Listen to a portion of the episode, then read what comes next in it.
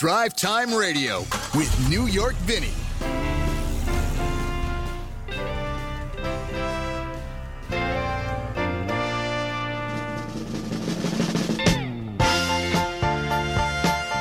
Well, it's just after 8 o'clock in the beautiful city of Seattle and its environs, coming to you live from the Esperance Media Center.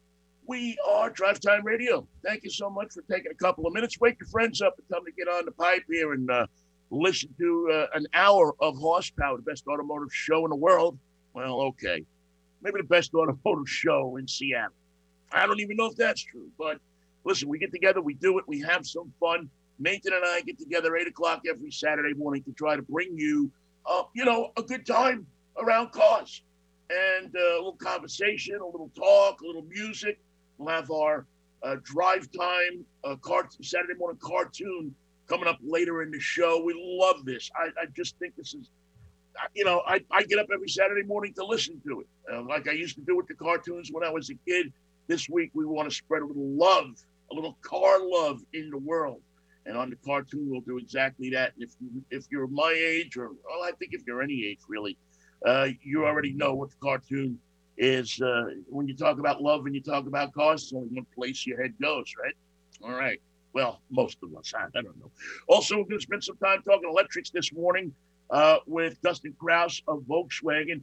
He is the man in charge of their electric mobility and uh, everything that they're doing that's electric. You know, Volkswagen um, many years ago uh, made some sins with the diesel. We all know about that. Well, I think to atone for those sins, uh, they have uh, moved in the electric direction and are doing a fine job at it. We'll go over the ID4 with him uh, coming up here in just a couple of seconds. We have all of that and more coming up for you. We'll review the Honda CRV hybrid as well. The big electric news this week was General Motors, and they introduced the Hummer and the Crab Walk. Everybody is talking about the Crab Walk, and it's uh, just the ability of the truck to move over rough terrain in kind of a sideways manner to get you out of different um, situations uh, you may come up to, you may find yourself in off road. Uh, so this is what everybody's talking about in the business. Uh, that, that I'm sure that by next week there'll be a dance called the Crab Walk, where you'll see a crab. You know, people that own them own the crab. So that's the big news that came out of uh, that uh, electric world this week. All right, well, we have a packed show for you. And oh, yes, uh, Jim Gorzelany is going to join us from Forbes magazine. We'll find out if your car is on the uh, 2020 stolen car list. Uh, you know, and I'm wondering if cars, stolen cars, are up or down because of the whole COVID situation. Um, you know, are people out stealing more cars? Is your car on the list? So we'll get to that quickly here. Let's do the um, uh, Yo Vinny Yo, Vinny, what are you driving this week? I'm glad you asked, Nathan. you don't lose nothing on Nathan, do you? Uh, this week, I'm going to tell you something. I am blown away by what I'm driving this week. Absolutely blown away. The Genesis uh, G90 5.0. Now, you, you, know, you're thinking Hyundai, Genesis, ah, you know, uh, little small cars, blah, blah, blah. But, you know, Genesis broke out a few years ago into their own brand. And I'm going to tell you something. If you're out there, you're going to buy an Audi, you're going to buy a Mercedes, you're going to buy uh, a Cadillac, you're going to buy any luxury car, you want to go look at this one as well. Uh, it, it, it sits right there with everything else. It does everything all the other ones do. It um, now it doesn't have the the, the the, exact feel of a Mercedes, but you can see that they studied Mercedes, they studied Lexus, they studied uh, BMW. You know, they studied the Germans uh, in a deep, deep way because this car has about the most Germanic feel of it of any Asian car that I've driven. It really gives you um, you know, there's a certain feeling to the German cars. Uh, they build them a certain way. There's a certain way that they drive. The Mercedes and the Audi and the um, uh, um, BMWs drive differently, but there's a common denominator in all of those cars. And this one seems to be able to duplicate that, uh, whatever that DNA uh, that they put in there uh, better or as well as any of the Japanese or other Asian brands. So it's really um, a car worth looking at. And I was surprised to see how many people have this car ranked high on their list. As a matter of fact, on some luxury car lists, it ranks right under the number one, ranks number two, number three, number four on some of these lists. So that's what I'm driving this week. I can't wait to bring you a full report on it in the weeks to come. But the Genesis G90, man, uh, the 5.0, it, uh, it drinks gas but if you're buying this car, you're not worried about how much gas it's drinking. You're worried about the style and the luxury in which it's getting you there. All right, quick break here. We come back. We will spend some time with Dustin Krause of Volkswagen on the other end of the spectrum, the affordable family electric car. Coming up here on Drive Time Radio. It's Thursday night, and you're grabbing drinks with some friends. Started off with a pitcher for the table, which quickly becomes two. There's pool. And there's the photo booth. All right, everybody squeeze in. Say cheese. Followed naturally by an order of wings. And another. Can we get some extra ranch sauce? Then there's the ceremonial nightcap. So, what are we doing this weekend? And lastly, it's back to the car, which, if you're buzzed,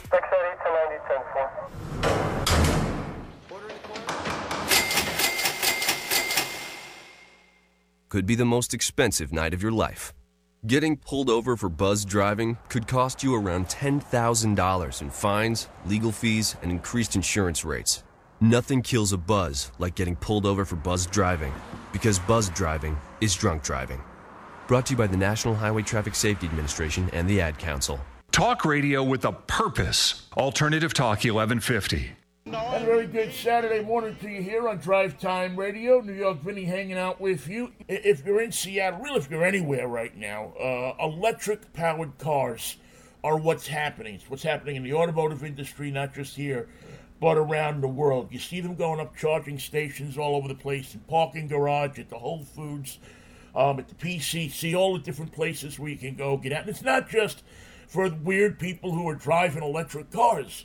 Uh, it, it's not that way. Actually, if you look just south of us to California, you see that they're saying no more internal combustion engines in just a few years. So the electric car is coming. Uh, whether you're a fan of it or not, you're probably going to be involved in one in the not too distant future. And companies are trying to get out there and get in front of this thing and present you with some really neat options. Uh, as we have seen, um, if you're a you know a fan of this show, you've seen us talk about different electric cars that have come along and also the infrastructure to get them charged. Volkswagen has come out with uh, what I think is going to be a hit uh, with uh, their um, electric powered ID4. Um, I, I, guess it's a small to medium sized SUV, which seems to be the way a lot of these cars are going in all wheel drive or two wheel drive. With us uh, this morning on Drive Time is Dustin Krause. He's the director of e mobility for Volkswagen of America. And uh, I guess the point man on this vehicle. Dustin, good morning. Thank you so much for uh, jumping on with us for a few minutes. Well, thank you very much, Vinny. It's nice to be here. So, um, Volkswagen, from everything I've read and everything I've seen, and we were on a call last week about this, seems to be extremely excited. Uh, as as excited, or maybe even more, as when they rolled this little car called the Beetle out back in the late 40s. Yeah, it, we really are. And, you know, you can see it as a big part of even the overall design of the car. I mean, it's got a happy face. It sort of harkens back to a different time at Volkswagen. And we think it's a, um, it's an important moment for us because, um, you know, we can bring electrification to the world, you know, really like very few can. And uh, I think that we take that responsi- responsibility very seriously. And, you know, we're coming out with a car that, you know, in really every dimension is better than the competitors in the same segment. So we're excited about it, and um, you know uh, we can't wait to share it with customers. We'll talk about uh, the car in a second, but as far as the company, why is Volkswagen squaring up behind electric uh, in, in such a large way? I mean, this is not the only electric vehicle that they have coming. Um, it's the one everybody's talking about right now, but over the next few years, I think we're going to see a lot more uh, from Volkswagen in this space. Yeah, certainly. So, uh, you know, I think it's pretty clear that the future is electric, and so we're we're uh, trying to back a technology that we think can have legs for a long period of time. you know, the ICE has been good to Volkswagen and will continue to be good to Volkswagen, at least in the short term. But while we transition, I think the transition to, to EVs is pretty clear. So um, that's one one reason. The other is I think we have the responsibility to. Obviously, uh, Volkswagen for many years has been the largest automaker in the world. We've been producing uh, ICE vehicles, and uh, you know, as the leader, uh, we are we need to lead, uh, and I think that's exactly what we're trying to do here. Uh, in a global scale, bring electrification to as many people as possible. And that really, back to your first question, is the pursuit of what Volkswagen has been know, for, for our entire existence, to bring mobility to the masses and to, to invite them into products that uh, are fascinating and fun. And I think that's exactly what we're going to be doing with ID4. Henceforth, the name of the people's car, right? Exactly. Um, what is um? I mean, you can build a car that's going to look cool, and and we can talk about early adapters, which are people that want to get into these things fast. But what is going to be the one factor in this car uh, that will get people out of a gasoline engine car where they feel like, oh, I can get this as long as I can find the gas station, I can keep going. Uh, and Mm-hmm. into an electric car, which a lot of people still go, well, you know, it only goes 15 miles. I mean, I don't, I don't know. Well, then there, there's the first thing that we can tackle is that it goes much more than 15 miles. You know, there's a, a 250 mile and more range uh, with the ID4, and I think that's really the core focus of what we want to start on. We we start thinking, okay, what's the customer stand to need, and then work our way back into the product from there. So, okay, we know what the major objections are for electric vehicles, like kind of how far, how long, how fast does it take to charge, uh, and then okay, you know, I think EVs are kind of neat, but a lot of the ones that have been on the market up until now, other than maybe an except few, have been uh, either extremely expensive or they've been very odd looking with some major compromise. So we say, okay, how do we make a car that's just as attractive and desirable, that uh, maybe even more so than any other product that we have? I think we've done that. How do we tackle the issue of range? And I think that you have to have, you know, you know, you need to be in the mid 200 miles of range or more, and we've hit that. You need to be at a price point that's really on par with the competitors competitors that, that are out there. And our price point right now puts us at, you know, we have a $39,995 base price. But when you take uh, into account the $7,500 federal tax credit, and then in many states around uh, the U.S. that have additional credits, you really get to the same price point as what, you know, a RAV4 or CRV or even our own Tiguan costs. So when you get to price parity there, then you can really think, okay, now I can consider an EV tell me more. What about charging? You know, so then we think about, okay, how do we tackle this issue of charging uh, and and help someone think around that? Let's just include that for three years. So what we've done is we've included three years of fast charging with the ID4 through our DC fast charging network with uh, Electrify America. And uh, what that's going to allow for people to do is drive the car coast to coast um, with no uh, with no cost. So when you do want to go on a trip, you can charge for free across the country at any Electrify America location that's currently out there. Uh, and then, you know, what we also want to do is say, okay, you know, some of the EVs that have been out there in terms of design, you know, have been compromised in some way, mainly in, in terms of size, because you want to try to optimize your, your range, right? So that means that you, know, you haven't been able to have kind of a full size uh, vehicle. You know, you've seen uh, some of the other products from other manufacturers out there that are a little bit smaller, more compact size. So what we did is we wanted to have the most popular segment in America, which is this compact SUV segment, say like let's build a real car that can compete with the the, the best of the best out there. So let's look at zero to sixty times. How do we how do we do best there? Let's look at uh, interior space. Let's look at technology. Let's look at driver assistance, and really pack everything in the in the vehicle so that when you are comparing, uh, you know, our car versus something else, and if you're on the fence for an EV, that it really becomes a no-brainer. In these particular uh, electric cars, how much does the fact that you're not dealing with an im- internal combustion engine, uh, and we're talking to Dustin Krause, by the way, uh, the director of e-mobility for Volkswagen of America here on Drive Time Radio. How much does the fact that you don't have an internal combustion engine, you don't have to have a gas tank, uh, you have the batteries, but they're configurable.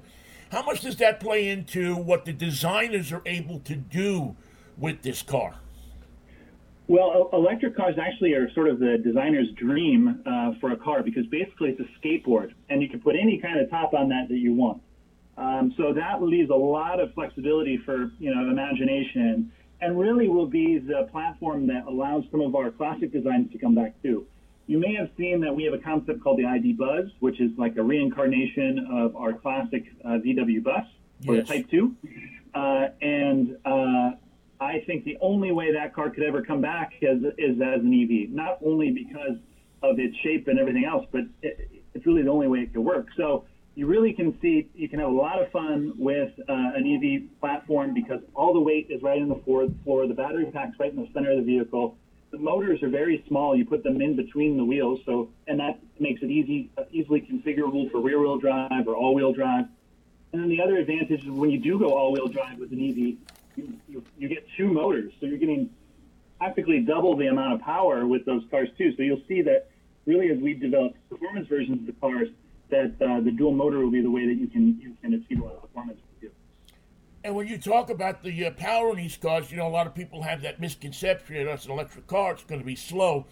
Uh, but in the all-wheel drive version of this uh, uh, of the ID4, we're looking at 302 horsepower. In the um, in the two-wheel drive version, we're looking at 201 horsepower without the same weight, I would think, or without the same constrictions that you have in the uh, electric in the uh, uh, internal combustion engine. Yeah, you have some weight obviously with the battery pack, but it's it's in a different part of the car. You know, it's right underneath your feet, uh, and it's in the centermost. So the, the cars have a real planted feel to them. They also handle extremely well. But as you said, I mean, the, the horsepower there is quite good. You know, really, as you get over 300 horsepower. And the thing that you'll notice as you drive an electric car for the first time, or if you have before, you have instant torque. It's like really instant up. So the minute you put your foot down on the accelerator pedal, you feel the car go uh, immediately. There's no hesitation. There's no winding up. There's no revving. It just goes. So I think that's going to be the thing that people really, uh, I think that attracts a lot of people to EVs because once you really drive something that way, it's you, you don't want to go back because it's just so effortless in the way that the car uh, accelerates. Will there be drawbacks in the beginning that'll be correctable, or, or is it something that you look at that say, well, you know, when we put this thing out on the street, it's going to be ready to go? Obviously, that's what Volkswagen's going to do, but will will people, if, if problems are found with these cars, let's say, will they be able to update these cars easier than if they go out and buy an average gasoline engine car? Well, we're working um, day and night on new software for the car that will allow for all of those type of things. Almost think of it more similarly to an iPhone than you would a car in terms of you know the brain behind the vehicle that makes it go. So over the air, over the air updates and constant up, upgradability are things that we want to bring into the product. And and a lot of the desire for that is to continue to improve it uh, as time goes on, so that you know it doesn't have to be every model year, I've got to say, oh, I wish I would have waited for the next model year. You don't have to wait anymore. Those improvements that we can make by software, um, we can push out to every owner out there. So if we find ways to, you know, um, a better navigation to charging stations, I mean, it could be a million different things. Uh, we can actually bring those features right into every car, and we think that's that's particularly a, a, a great customer value and something that's going to uh, you know, allow customers to really evolve with their vehicle too, uh, which I think will be appreciated. Now, uh, one of the coolest things I saw when I was going through all of the uh, the information on the car and you had in the presentation was um, uh, the, uh, the the gas pedal and the uh, brake pedal will no longer be the gas pedal and the brake pedal because you're not using gas, so you don't need a gas pedal That's anymore. right. How, how are they configured in this car? Yeah, in the car that I showed you uh, when we talked last time, there was a pause play bet, uh, play uh, pedal, and uh, that's because you know you don't have a gas pedal anymore. You have an accelerator, and we think of that as kind of the play pedal. And then when you push on the brake, that's pausing the car experience. So and going from there, and of course, we're also um, integrating all of our latest driver assistance suite into the car standard. So uh, when you feel you don't want to use either of those things, you'll be able to use your driver assistance. Um, So there'll be a lot of uh, things uh, that you'll learn about this car uh, as you as you drive it, as you get a look at it. That'll be a little unexpected, but I would think kind of fun to learn, right? Absolutely. Um, you know, I, I think that's the really the core of what we were trying to accomplish with the vehicle is to make it very fun and fresh and new, but familiar in a lot of ways too, because we know that people are going to have to, you know, have to learn a few new things when they move to uh, an EV from an ICE. Uh, and when they do that, we want to try to make that transition as simple as possible. So that's why we did those things, like included the charging. Said, hey, you're worried about charging, don't worry, it's included uh, for when you're on the road. Uh, you know, and if you know, you think that the EVs that are on the market right now might be just a little too small for you. This isn't small at all. It's the same size as, as the heart of the segment of the biggest segment in the U.S. right now. So really, we tried to take all of those things that we thought the, all the folks on the fence that were thinking about buying an EV, which was keeping them from doing it, and solve each one of those kind of categorically. Uh, and I think we've done it with the product. Uh, I think you see that in the response of um, what people are saying about it. And now we just got to bring it home and, and get it out into the roads of the, of the U.S. and have people driving it. And what's it going to cost me a month to drive this car? A month? Yeah, yeah. Well, if I, if I want to lease it, I want to make a payment. How much are we looking at to uh, to get into one of these? Our, our entry lease payment is three hundred seventy nine dollars a month. Now, keep in mind that with that three seventy nine doesn't include the amount of savings that you're going to have in gas. Right. I think most people are going to save it probably minimum about fifty dollars a month in gas. So you know you're easily looking at a low three hundreds, high two hundreds payment for a forty thousand dollar car. And when you compare that to the rest of the, the market that's out there, I think that that favors uh, quite well for cars that are even much less expensive. And the way that we're able to do that is because of some of the incentives that are out there in the market for EVs. And uh, we're in a good position because we have many of those incentives still remaining uh, that can take customers really in the next few years uh, in buying our product. I have a boat that I want to tow to the lake every weekend, uh, but you can't do that in an electric car, can you? Are you gonna? Okay, so where are you driving to? You're, you're where are you at now? You're in the in the. I'm in Where are you Seattle. I'm at my house. Uh, I want to go to the lake. Maybe it's 60 miles up uh, up the pass. Well, that's not hard at all. You think you've got uh, you know about a 250 mile range, so you could do that even just if you charge the car fully before you leave. But of course, we have that included Electrify America package. That means that we can find that charger that kind of connects that path, and maybe either on your way up or on the way down, you can plug it in uh, while you're coming back, just like you would with gas. And that charge takes about 30 minutes and is completely free. So if you think about the trip that you're taking in your car now, if it's an ICE, and what you're paying for gas, you can take that out completely.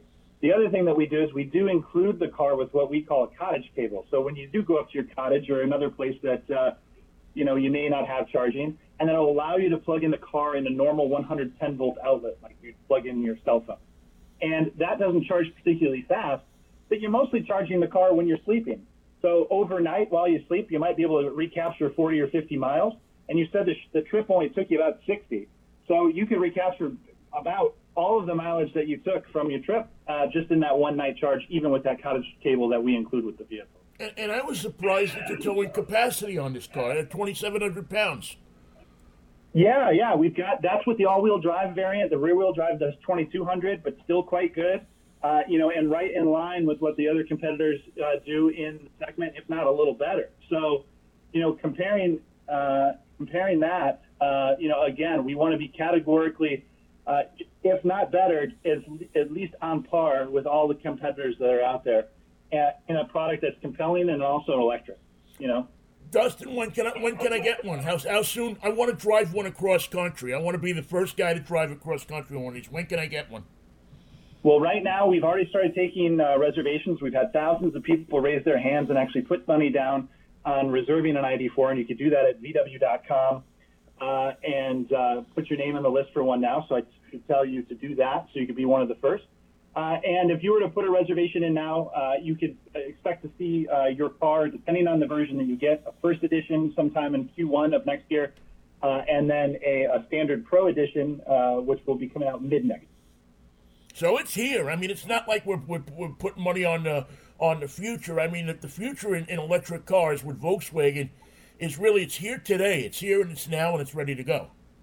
Yeah, I think we're gonna maybe we'll have something to celebrate in 2021 after we get out of this horrible 2020 year, and we'll be able to do it in a new electric car from us. Now, one final question for you. I, I've noticed in the electric cars and the hybrids that I've driven that there's a uh, a sound that each one makes. Everybody's got a little bit of a, a different sound. Have you decided yet on the sound that this car is going to make? Because electric cars now have to carry some kind of sound with them, so you know they're coming. We do have a, a, an auditory, you know, sort of response that people can hear uh, when we're driving the car under 25 miles per hour. Uh, it's hard for me to explain to you, but I think what the best thing to do is we get these cars in the dealerships right around the end of this year, first part of next year. The best thing is for you and all of your listeners to come in and test drive one, and you can hear yourself.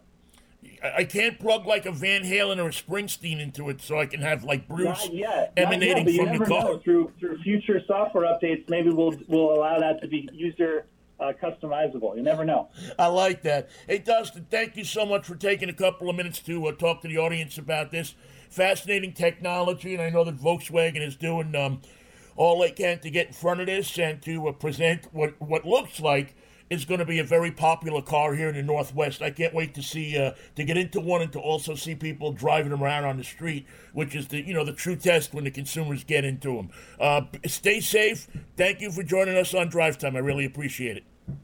Thanks, Vinny. It was my pleasure. I look forward to getting you in the car. Thanks. Dustin Krause with us here, the director of e-mobility for Volkswagen of America. It's Drive Time Radio. Stick around. We got a Saturday morning cartoon coming up next, right here on Drive Time.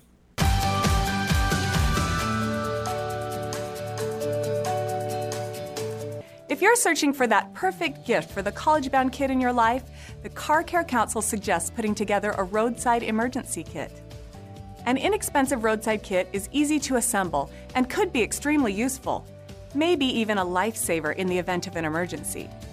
Of course, it's always a good idea to be prepared for the unexpected while on the road, but the best option is to avoid breakdowns and car trouble wherever possible.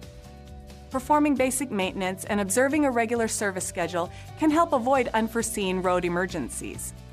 Roadside emergency items can fit into a small duffel bag or rubber storage tote and include the following jumper cables, emergency flares, flashlight and batteries, blankets and extra clothes, non perishable snacks and bottled water, first aid kit, including essential medications, portable USB charger to keep the cell phone running even if the car isn't, ice scraper, snow brush, and small shovel for winter driving. And finally, keep a copy of the Car Care Guide available free of charge at carcare.org. Visit the Car Care Council's website to access a number of tips and resources for vehicle maintenance, including a free custom service schedule.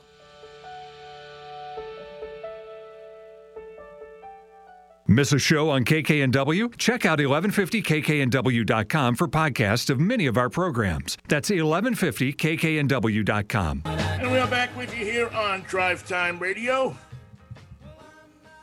As we uh, head into our uh, second half hour, thank you so much to uh, Dustin Krause from Volkswagen uh, for his participation and telling us a little bit about that ID4. I think it's going to be uh, a huge, huge um, hit for Volkswagen. Uh, but what I really think will be huge is when that bu- uh, the uh, electric uh, bus uh, comes out. I think that everybody that owns a bus now is going to want to buy one of those things.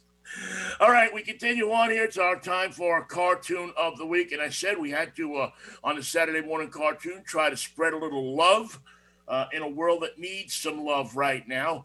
And what happier, I mean, if you're thinking cars, if you're thinking um, groovy, if you're thinking uh, happy, how much happier can you get than Herbie the Love Bug? If you've seen those movies, and they all make you feel good. I watched a little documentary on the history of the love bug yesterday, and I felt good just watching the documentary. Never mind uh, the whole mo- all of the movies, except maybe the Lindsay Lohan one. Maybe not so much, but boy, you know Dean Stockwell and Don Knotts in those movies, and Herbie the Love Bug, and he falls in love, and Herbie was all about bringing the world together. He was all about love.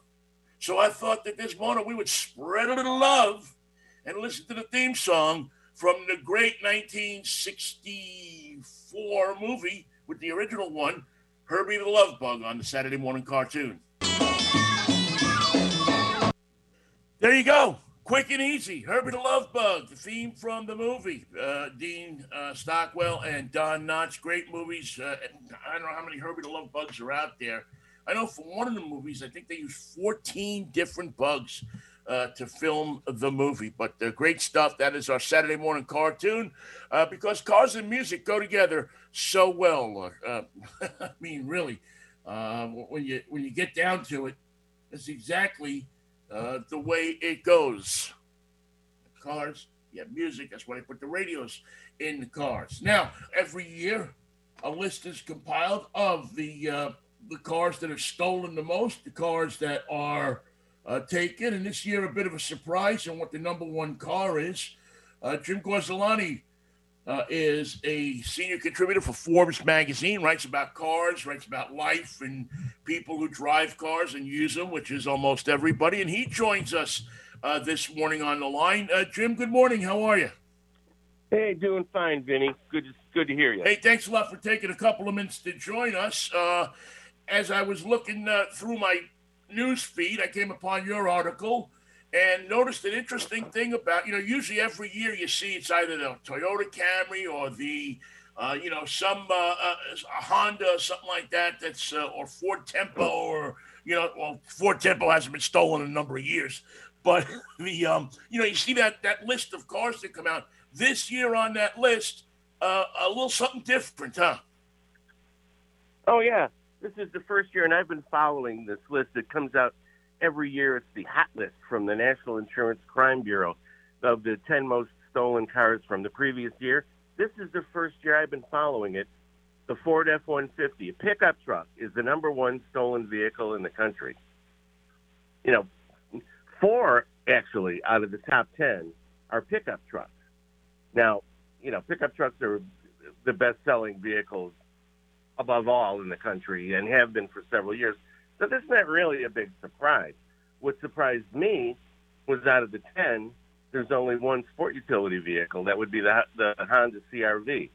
And from, you know, sales and everything you hear, you know, SUVs are everything in the marketplace right now.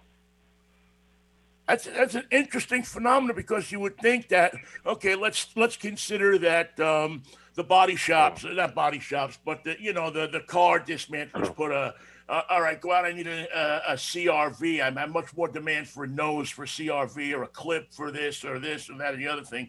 Um, so go out and get me one. Go steal me one, and it's worth some, you know, whatever it is to a car thief these you. You would think that those would be, you know, a number of those would be among the most popular.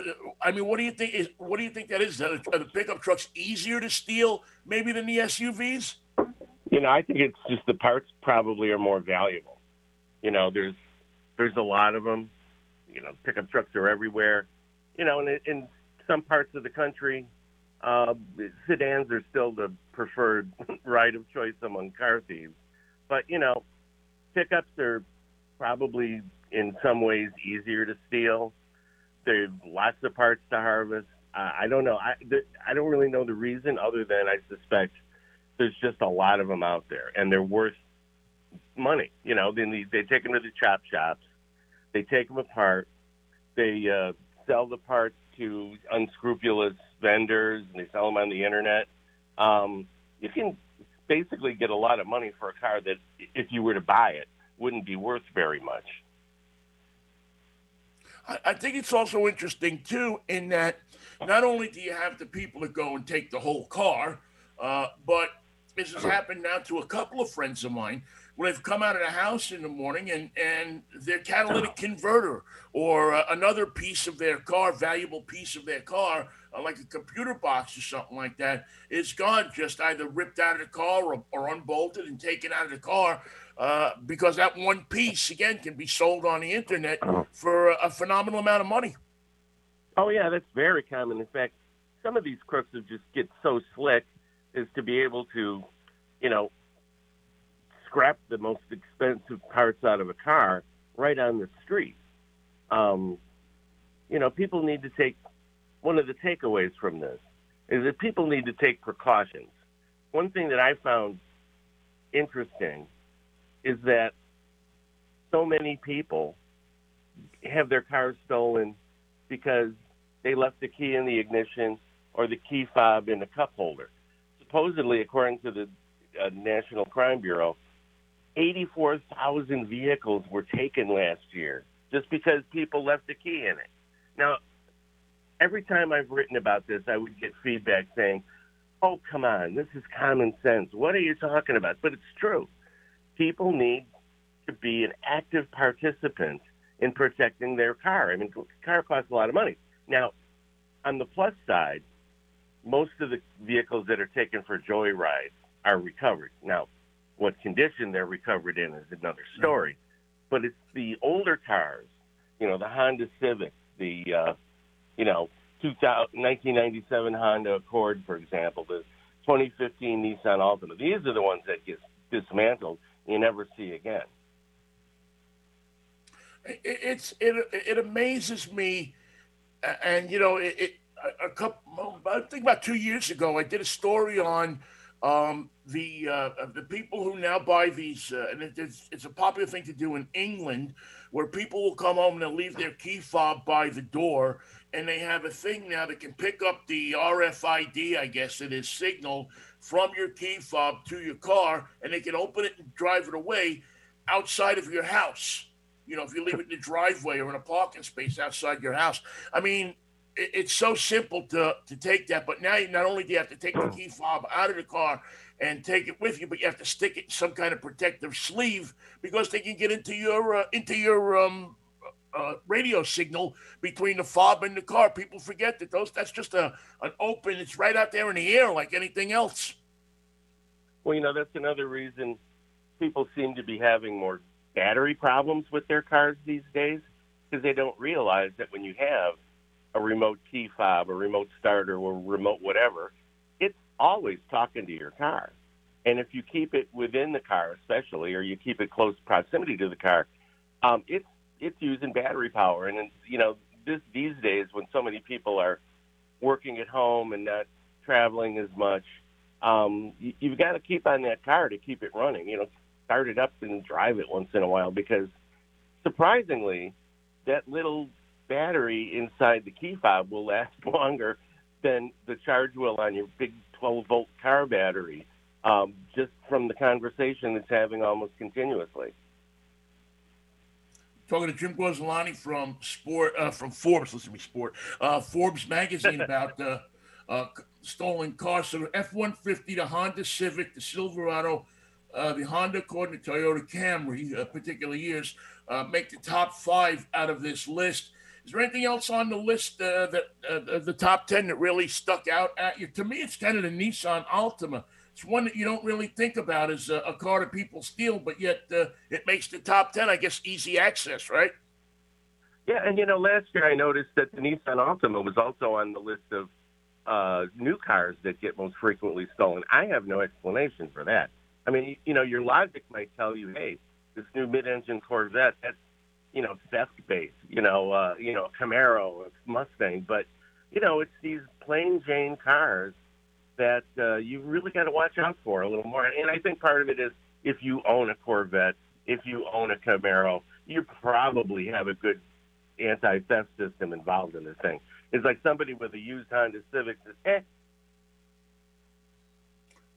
What is if if people want to do something additional, and I think everybody should uh, to um, you know on, on, top of the anti-theft stuff that's in a car that comes from the factory. What what what's a good system? What do you find in your experience uh, people should do besides taking the key out of the car and the fob and, and taking a garage door opener off of the sun visors as uh, many people leave them up there? What what are some of the other things that people can do to um, to prevent the theft of their car uh, besides just going out and getting the uh, the steering, uh, you know, the crook lock, the steering wheel lock. you know, there, there's plenty of good um, security systems on the market, and a lot of them these days will interface with your smartphone. But the biggest bang for the buck is to just have a simple kill switch installed, hidden under the dashboard somewhere, so that a thief could not jigger the lock and start it up. And something you mentioned about not leaving the uh, the uh, transceiver for your garage door in the car. This is one of the growing areas of car security that people need to be worried about. Is don't leave anything in the car that has your address, has the information. Don't leave the title, the registration. Take pictures of it. Keep it on your smartphone, okay? Because if somebody were to steal your car and it had your address and your garage door opener in there, guess what? Anything in your garage is theft bait. And if you don't lock the door to your house from your garage, your whole house is in trouble. So yeah. people need to be careful. You know, it's, it's common sense and then some. It's uh, yeah, and you know, you, you just mentioned it right there, common sense, and I mean, obviously, we're lacking that in the world these days, uh, a lot of it. But uh, if you use it around your car, and again, uh, you know, the thing about the garage door opener and about uh, taking the papers out of the car is so important because, uh, you know, these days, uh, you know, it's not just that people will steal, you know, go and steal your uh, you know, your your information out of your glove compartment, but then they turn around and they sell it. And even if they don't rob your house, five days later you get a letter that somebody took out a you know two hundred thousand dollar loan on your house or something like that because they got your numbers off of what you keep in your car. It's all about you know you. I mean, to paraphrase one of those commercials, you wouldn't stand down a street corner screaming out your uh, your your no. credit card number. You probably don't want to leave your information um, inside the glove compartment. And one more thing is we're entering the holiday season. You go shopping, go to the mall, put the packages in your trunk. Don't leave them in the back seat because another theft magnet. If somebody walks by and sees bags and parcels in your back seat, smash, grab, done. Put it in the trunk. Be very careful. Park if it's at night. Park under the light. You know, it's it's it's amazing, and in this day and age, you know, we're all wearing masks, we're sh- social distancing. You have to be careful with with your car as you are with yourself. Jim, thanks so much for jumping on, man. I really appreciate it. If you want to read more of Jim's stuff, go to Forbes.com. Uh, not just he doesn't write, just write about stolen cars; he writes about a lot of great automotive topics. Uh, I read stuff all the time, and um, some of of fact, all the stuff is good. Some of the stuff really gives you a very unique view on automotive topics. Thanks so much for jumping on with us, Jim. Hope to talk to you again sometime soon. Uh, thanks, Jenny. It was great. Take care. All right, take care of yourself. Jim Gorzelany joining us here on Drive Time Radio. We come back. It's the uh, review uh, of the week. We take a look at uh, the car that uh, I drove. We talked about the one I'm driving this week. We talked about the one I drove a couple of weeks ago on a ro- Drive Time Radio road test here on Drive Time Radio.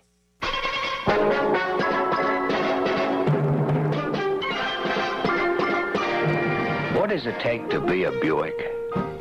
It takes a car as wild and wonderful as the new Buick Wildcat for 64.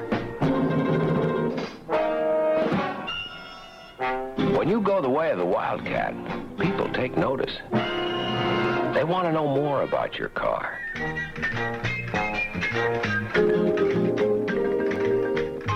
They'll want to drive it themselves.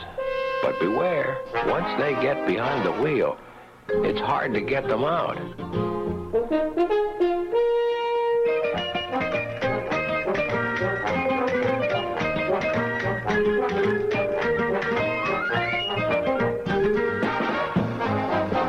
64 Wildcat. It's the wildest. And above all, it's a Buick.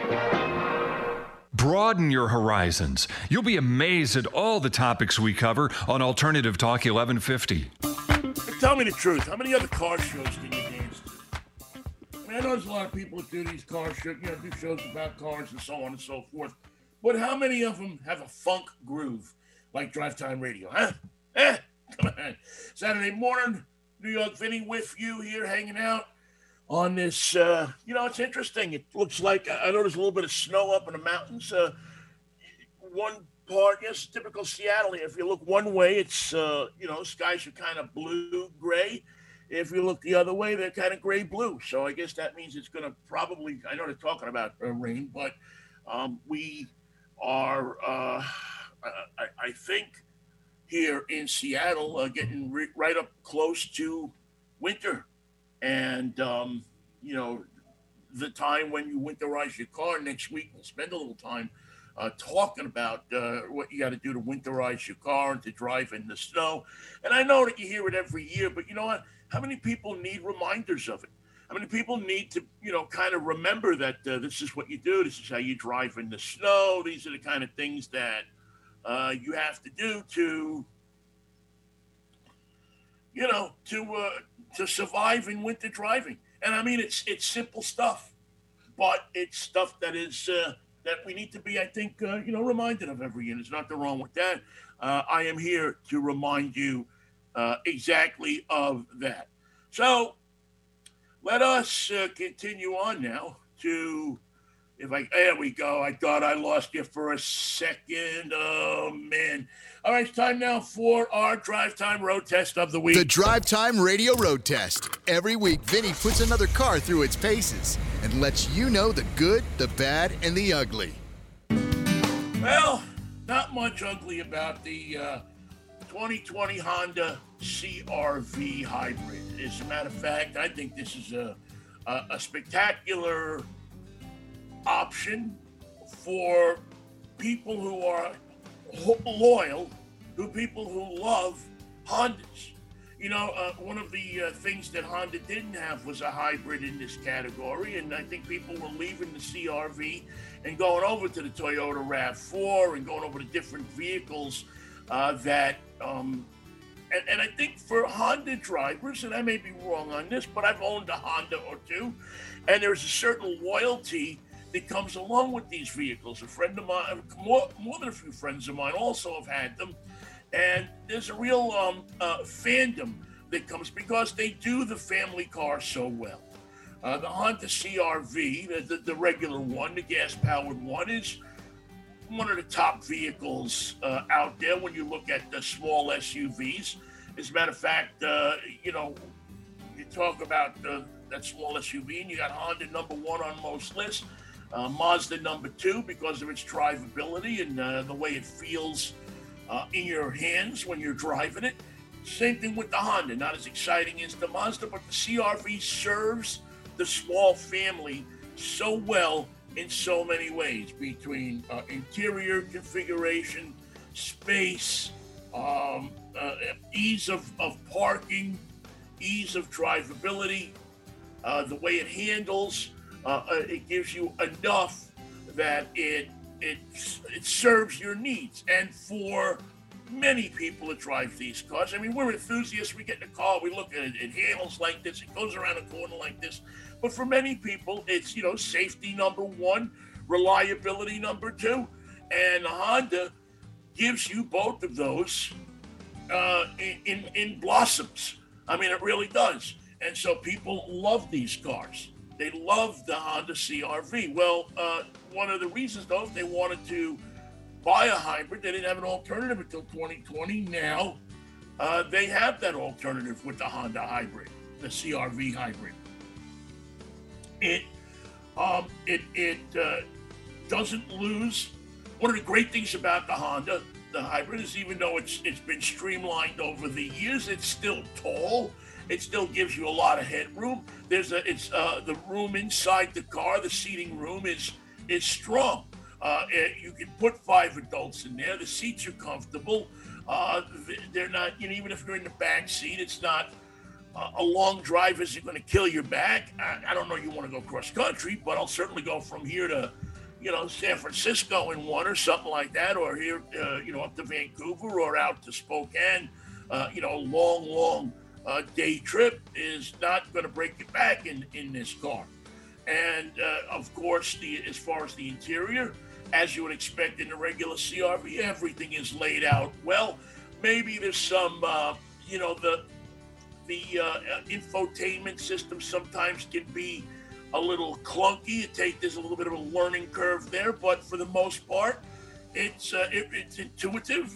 It works well. It doesn't take your attention off the road, uh, which is to me the object of all of these uh, inf- infotainment systems is to keep your mind uh, on your driving and as little of your mind on uh, looking at a map and changing uh, a radio station or finding your favorite tune uh, as possible. And in the Honda, the infotainment system is, you know, is probably in the middle of the pack, which is about the only thing that's in the middle of the pack uh, about this car, really. And listen, as more and more people use their smartphones for these things, and you have the integration of Apple CarPlay and uh, Android uh, Auto, you, less and less are people relying on the whole inf- infotainment system and using their smartphones for everything. And with the Honda app that's in this, um, uh, that, that Honda puts out, it makes it uh, it makes it easy. I forget the name of it off the top of my head, uh, what the uh, app is, but uh, I put it on my phone and I used it a few times, and uh, it really it, it really works well. It, um, you know, it was it was very easy to use, and um, integrated, meshed with the car quite well. You could do a lot of things uh, from your smartphone with the Honda app. So uh, I, you know, it, it, it, passes the test there as well.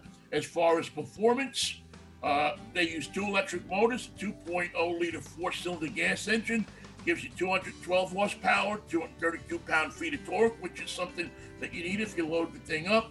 You have uh, a CVT in there. It's uh, basically the same powertrain that you have in the Accord Hybrid. Uh, it uses electric power to take off. You have instant torque. It goes right away. It's nice off the line. Bang, it goes. And then the gas engine kicks in. And you can also use the CRV in an EV mode in certain uh, electric only situations. You have different drive modes. Uh, give you sport. Uh, it, it uh, gives you eco, eco which uh, gives you the uh, fuel economy. Sport gives you a little more oomph when you're driving the car, and it. Um, uh, the one thing that I that I did notice and liked about it has had almost seamless uh, transition between electric and gas. You don't know you're driving a hybrid if you don't look or don't advertise it or don't you know uh, look for it. Um, EPA says you get 40 miles per gallon in the city, 35 on the highway.